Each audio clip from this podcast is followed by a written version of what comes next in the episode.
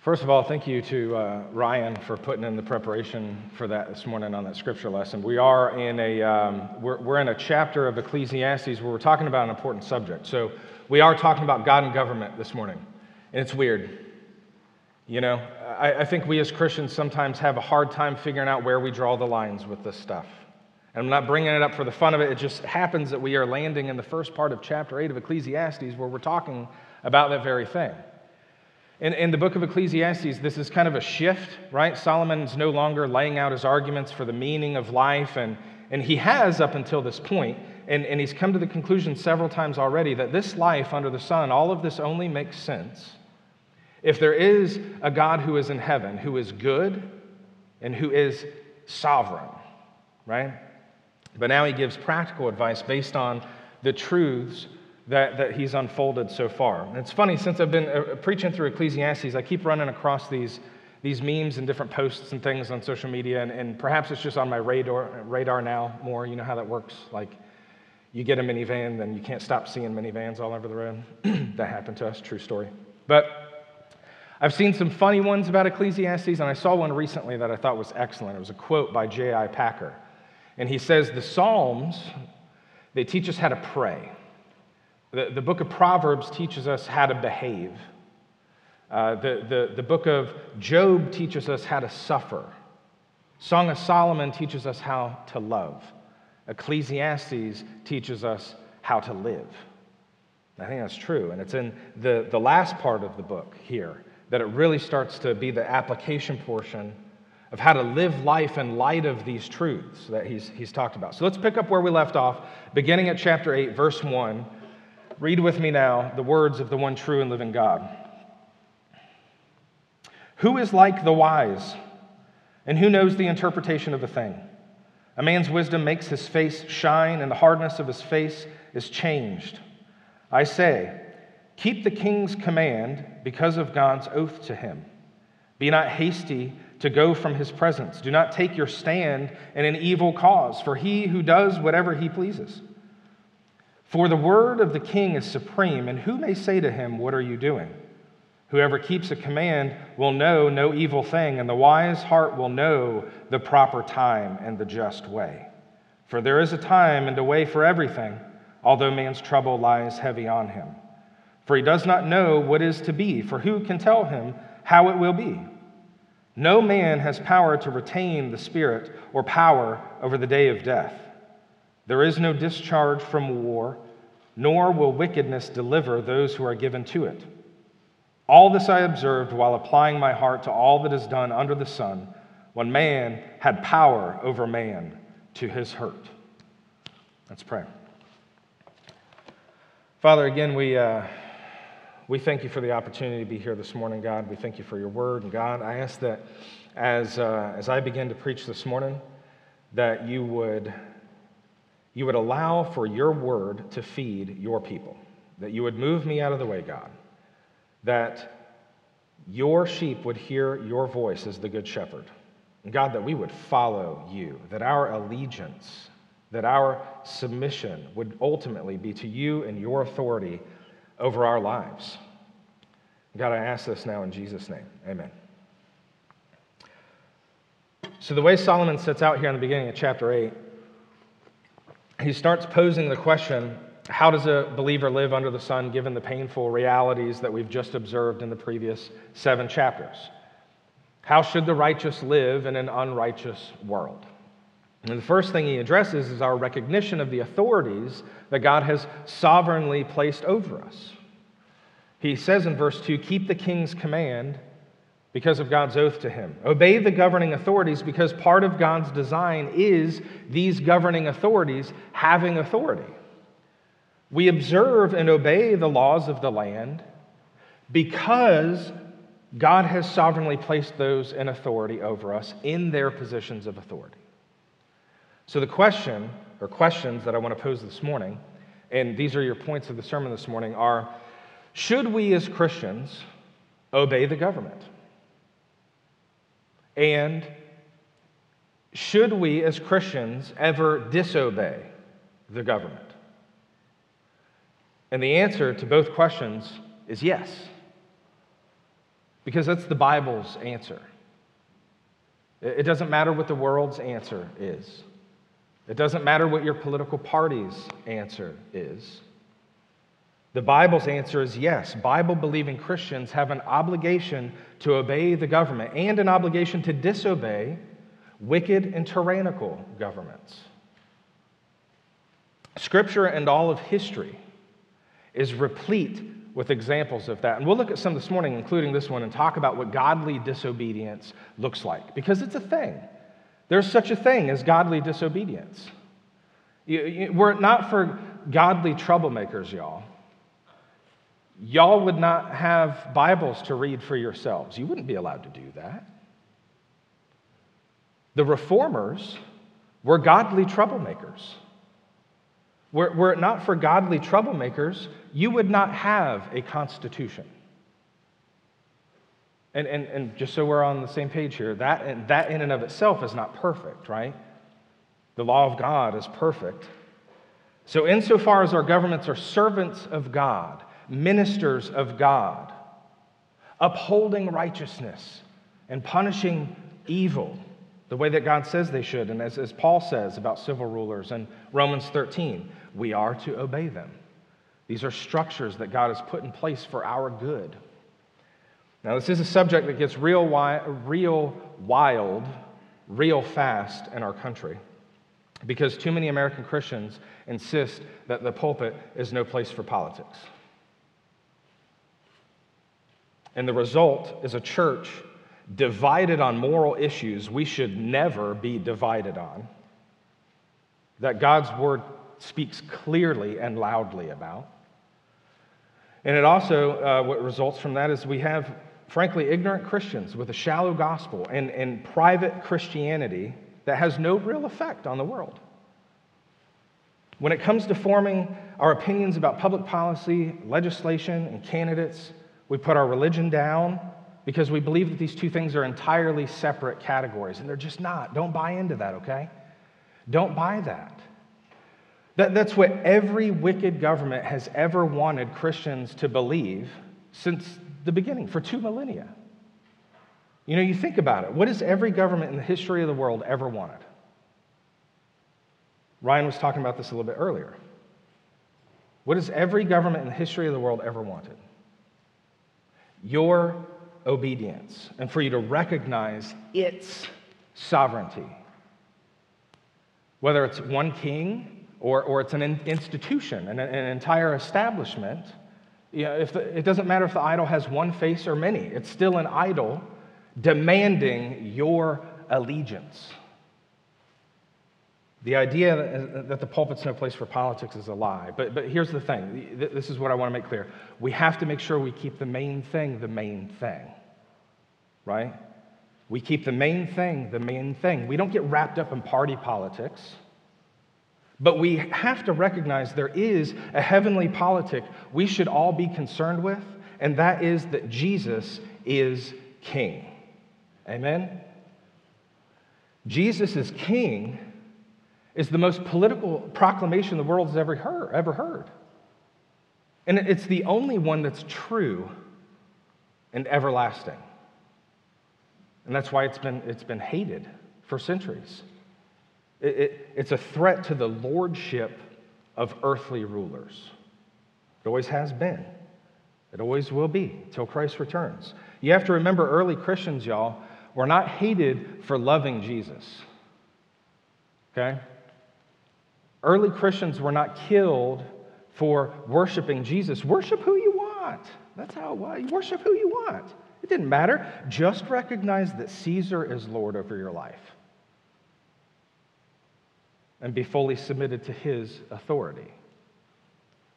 They were killed because they said, No, Caesar's not Lord, Jesus is Lord.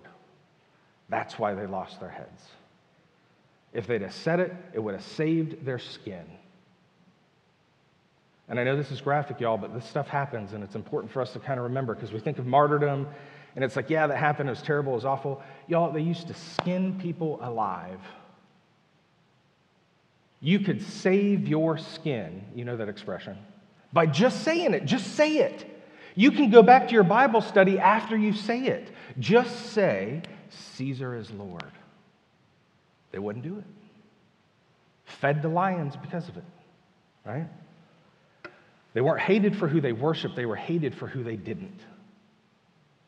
They were hated as enemies of the state, just like Jesus was. Y'all remember that? When Jesus is before Pilate, he tells him he would have no authority over him if it were not given to him from above. And then John chapter 19, verse 12 and following. I'll read this, you don't have to turn there. From then on, Pilate sought to release him, but the Jews cried out, If you release this man, you are not Caesar's friend. Everyone who makes himself a king opposes Caesar. Right? And then he goes on to say, You know, I, I see no fault in him, so on and so forth. And uh, he, he says um, to the Jews, Behold your king. They cried out, Away with him, away with him, crucify him. Pilate said to them, Shall I crucify your king? And the chief priests answered, We have no king but Caesar. That was music to their ears. That's what obeying your government unquestioningly looks like. You can have your God or your gods, but your obedience is due to your king. Show me who or what is your king. Show me who or what is your ultimate authority that you obey, and I will show you your God. You know, that, that's the idea. It's not about open rebellion and anarchy. It's about not allowing anyone or anything to claim ultimate authority over your life because it doesn't belong to them. It belongs to Jesus and to Him alone. In fact, there's, there's nothing that is not, there's nothing that is that is not Jesus's. There's nothing that is that does not belong to Him. Uh, Abraham Kuyper was famously quoted for saying, There's not one square inch over all the earth that Jesus does not cry, Mine. It's all His. Claiming the Lordship of Jesus Christ isn't just saying He's Lord over my life, He's Lord over my heart. He's not just Lord over His church, and then everyone else is a law unto themselves. Y'all, if that were true, what's He coming back in judgment for? For what, right? You know, people over here that aren't a part of the church, they're still under God's authority and law. That's why they stand condemned.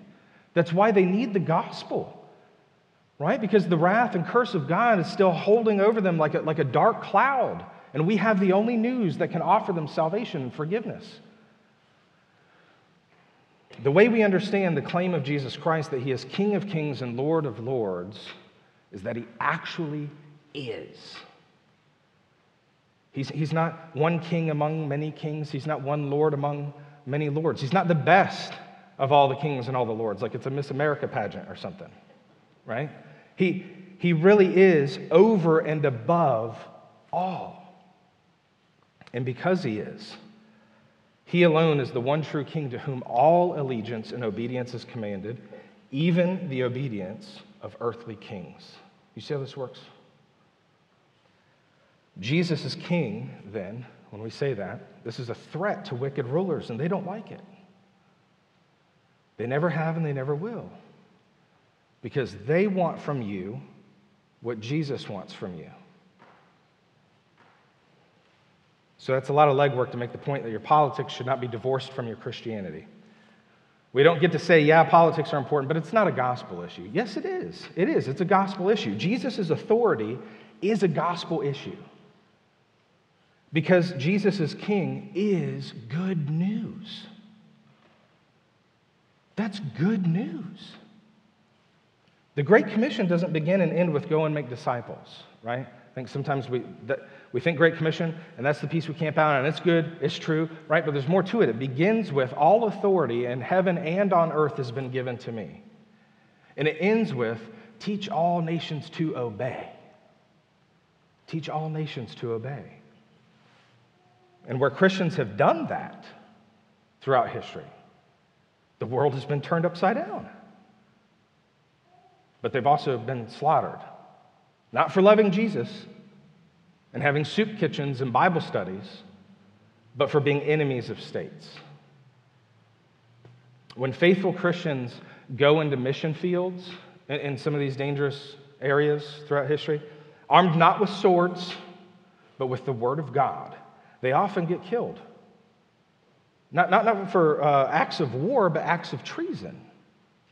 Because they, their message, not them themselves, not because they, they come in threatening physical harm, but because their message is a threat to the governing powers and sovereign authorities that have been established in these areas. Martyrdom has, has been the result of this message going forth. The gospel proclamation coming into a place where these establishments exist. It's a threat to their sovereignty. And martyrdom, when we talk about that, seems pretty extreme to us today, but it's par for the course for Christianity, uh, uh, for a lot of history. Still is parts of the world today. And it reminds us our religion, Christianity, is not a comfortable one. I mean, we're pretty comfortable, right? We're pretty comfortable today, and there's nothing wrong with being comfortable, right? But the comforts that we enjoy today were earned for us by rebellious Christians who were braver than we are.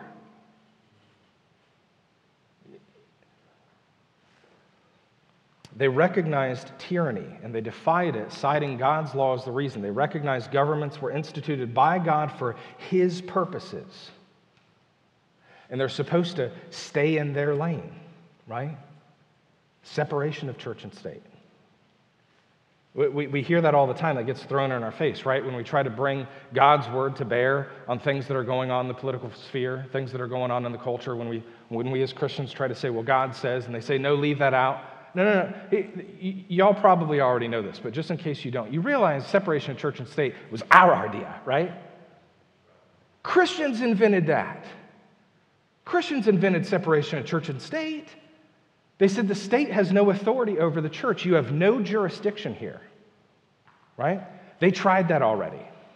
It didn't work out so good for them. That's why they came here and started over. And from the beginning, we're like, nope, State's not going to come in here and speak into what goes on in the church. Now, what it didn't mean is that they believed that the state was not under God. Of course, they believed that. There's nothing that's not under God.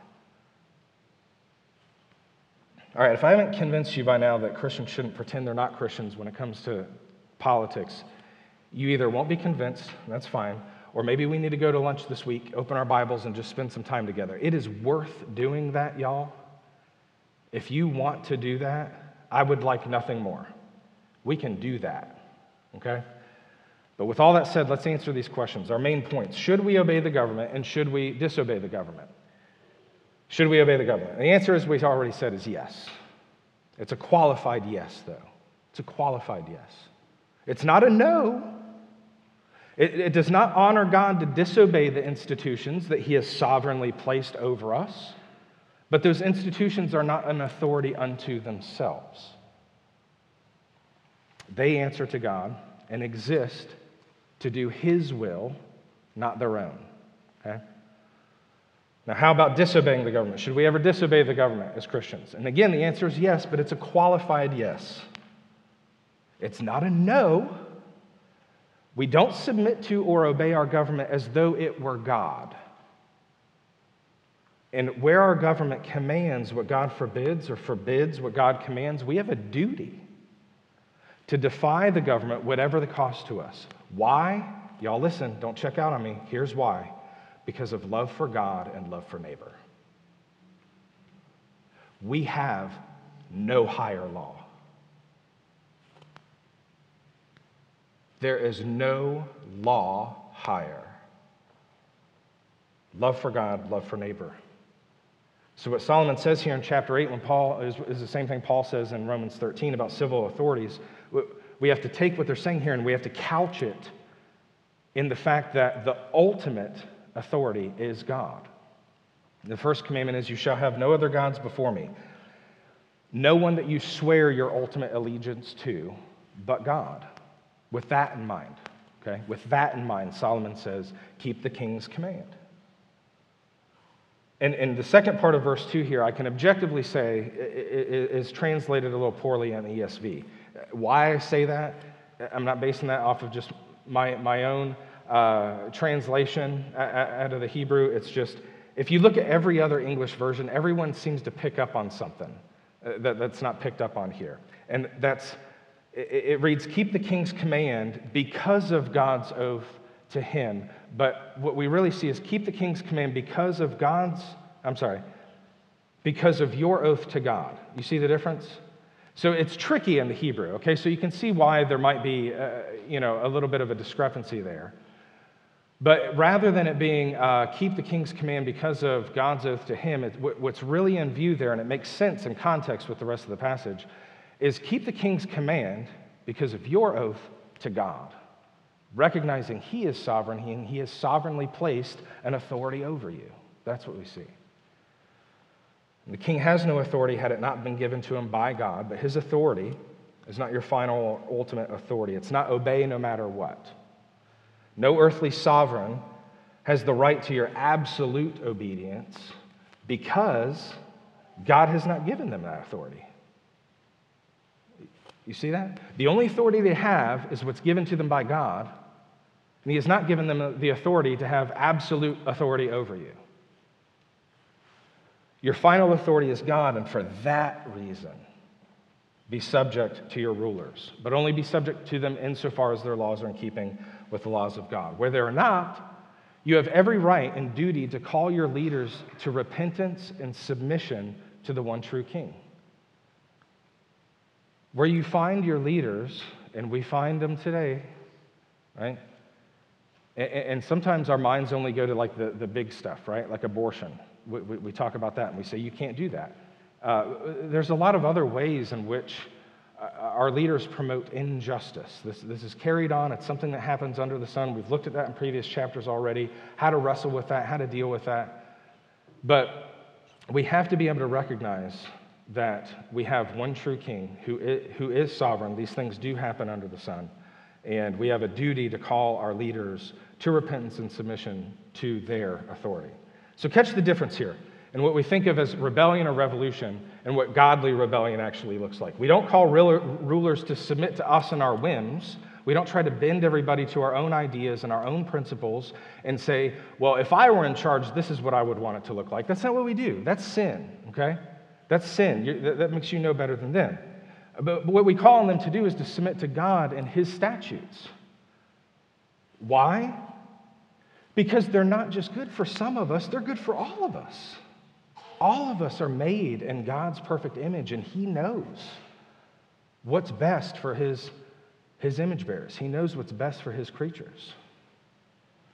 The following verses actually give us some instruction on, on how to do that. We don't storm off in a fit of rage against the king. Verse 3 because he sins or he made a mistake. We're grace people, right? We're, we're, grace people. We know what grace is. We've, we've received grace and mercy. And so we can extend grace. We're slow to become angry, and we acknowledge that we're sinners too, and we make mistakes too.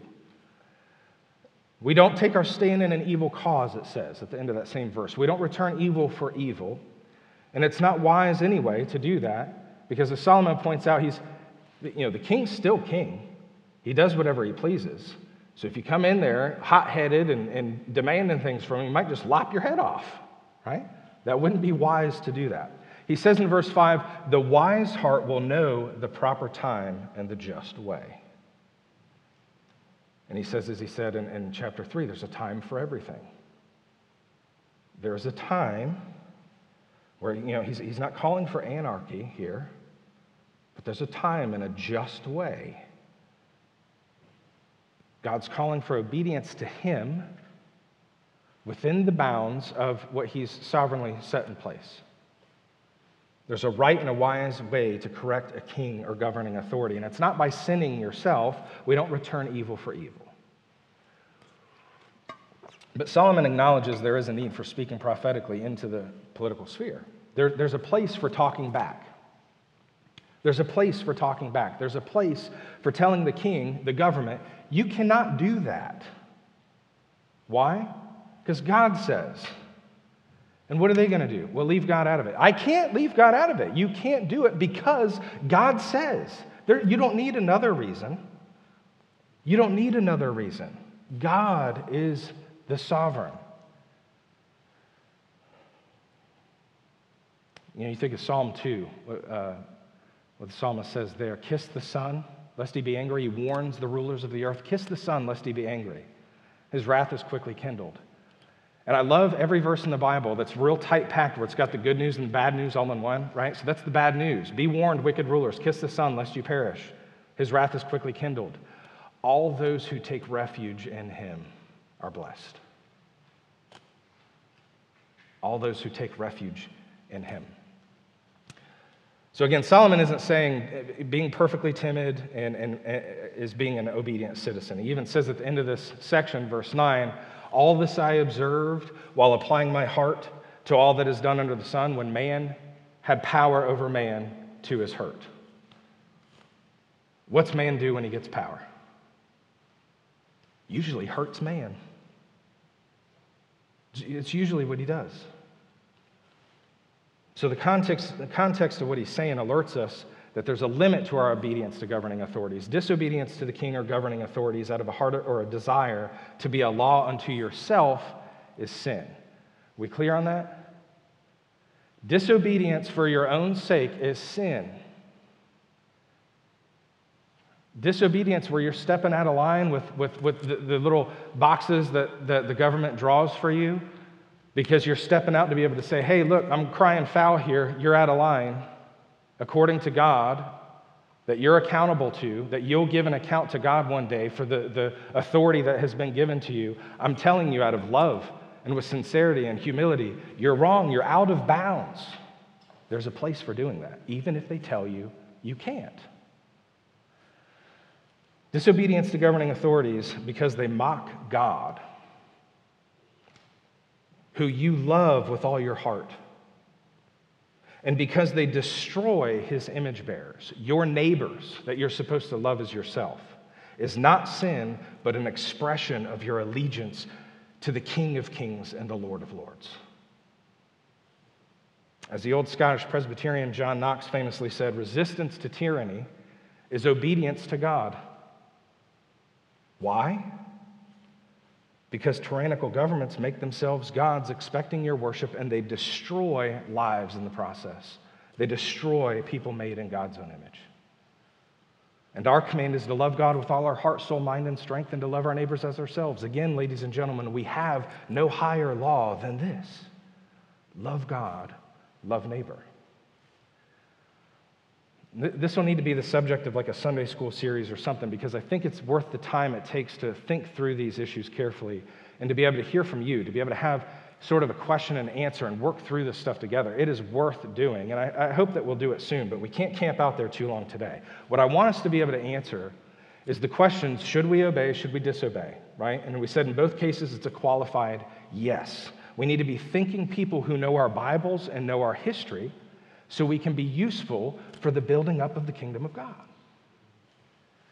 Really, the question I want for us to be able to answer this morning, brothers and sisters, is Does Jesus have authority over here? Are there places in our minds that we, we leave him out of? We don't intend to, we don't intend to, but just kind of based on the, the milieu of, of our time and of our culture and the way things are going, things that we read and hear and, and in our conversations, are there things that we unwittingly leave Jesus out of? Is, is he sovereign over here too? What does it mean that he is ruling and reigning? Is it just something we say? Is it just something we say that Jesus has all authority, or does he really? And if he does, does he have uh, all authority over some things, or some authority over all things? Are there sort of protected spaces with signs that read, No Jesus allowed, that even Jesus has to obey?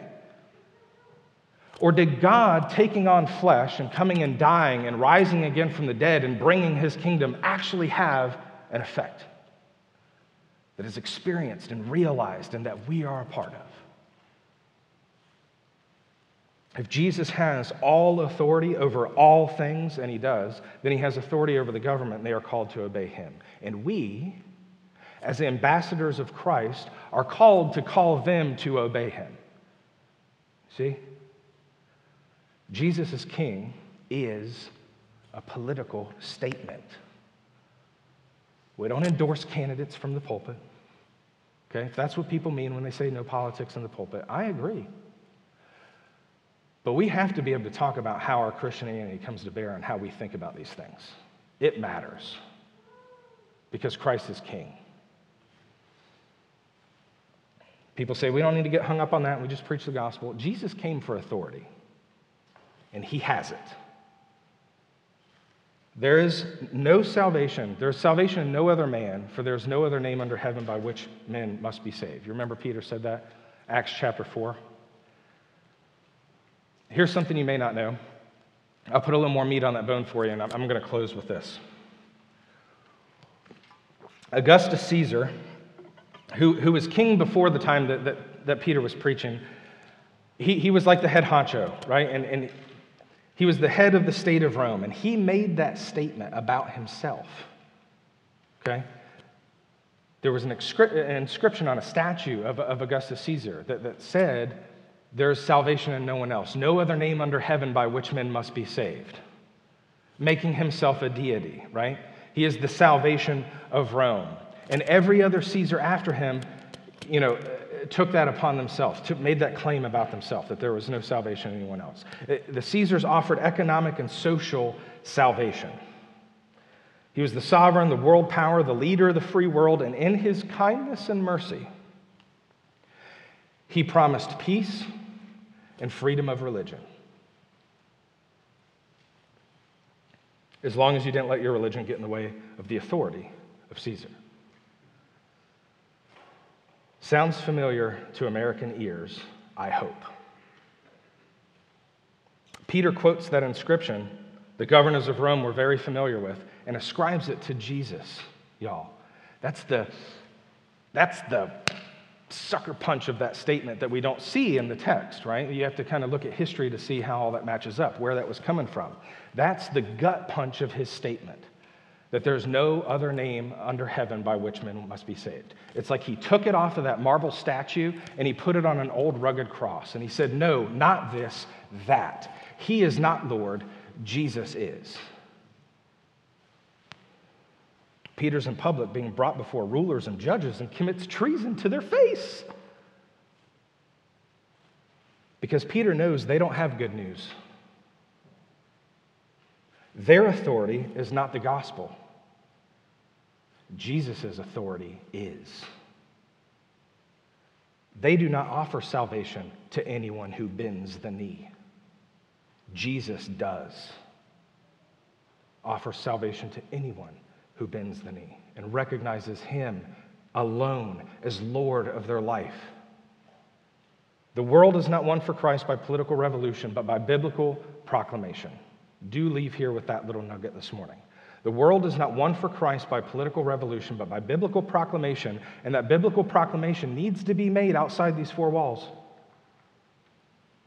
Has to, has to make it out of your living rooms has to make it out of our hospitals and our soup kitchens, okay? It needs to hit the state houses and the Congress floor. Because there's no place Jesus is not king. And he demands obedience. And here's the difference between him and everyone else demanding your obedience he is worthy. He alone is worthy. He's worthy of your obedience and your complete submission. He is worthy to be Lord over your life. You can trust Him with that, and He will never fail you. Give to man what God commands, but never give to man what belongs to God. Christ alone is worthy. Let's pray. Lord our God, we thank you again, as we always do, for your word, for the truth of your word, for its clear instruction and how your promises that we find there uh, are, are true. Lord Jesus, you were promised the nations, and we know you intend to have them. I pray, Lord, that as that we as your ambassadors would not shy away from opportunities, to point people to the, the authority you have been given. And Lord, that by the power of your Spirit, that you would open their eyes to the truth. Their hearts would be changed and they would become loyal subjects to you, our rightful King. Thank you, Lord, for your amazing grace that revealed that to me when I was a rebellious sinner. And to all the other people here who were once your enemies, but now are your children. We pray, Lord, your kingdom come, your will be done on earth as it is in heaven. In Jesus' name, amen.